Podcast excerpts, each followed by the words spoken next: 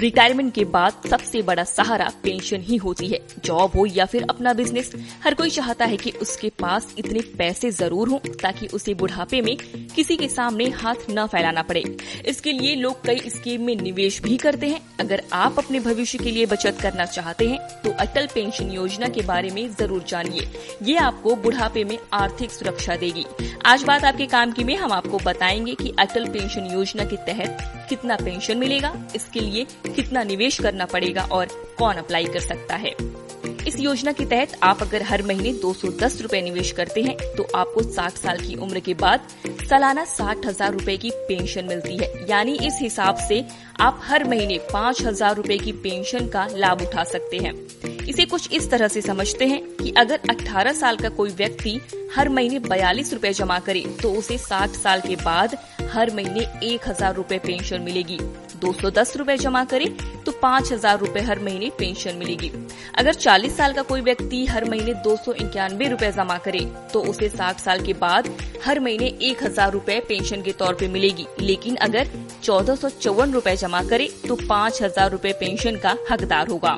इसके अलावा 19 से उनतालीस साल के लोगों के लिए भी अलग अलग अमाउंट तय किया गया है। आप इसे ऑनलाइन या फिर बैंक जाकर पता कर सकते हैं।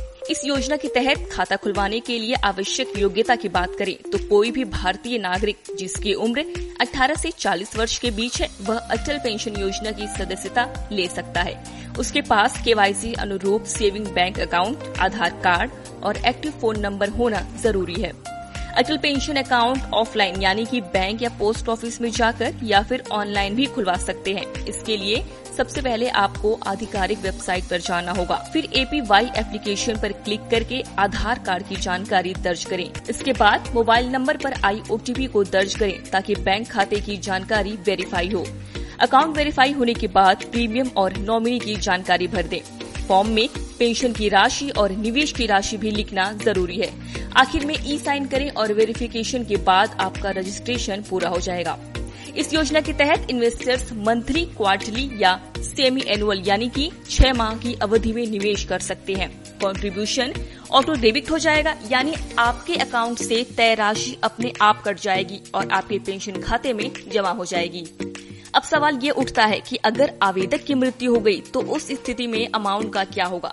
तो इस स्थिति में उसके स्पाउस यानी कि जीवन साथी को समान पेंशन का भुगतान किया जाता है। इसके अलावा आवेदक और पार्टनर दोनों के निधन पर सात साल की आयु तक जमा की गई पेंशन राशि नॉमिनी को वापस कर दी जाती है। आपको बता दें कि Atal pension Yojana tax payers के लिए नहीं है। यानी कि अगर आप इनकम टैक्स चुकाते हैं तो इस योजना का लाभ नहीं उठा सकते।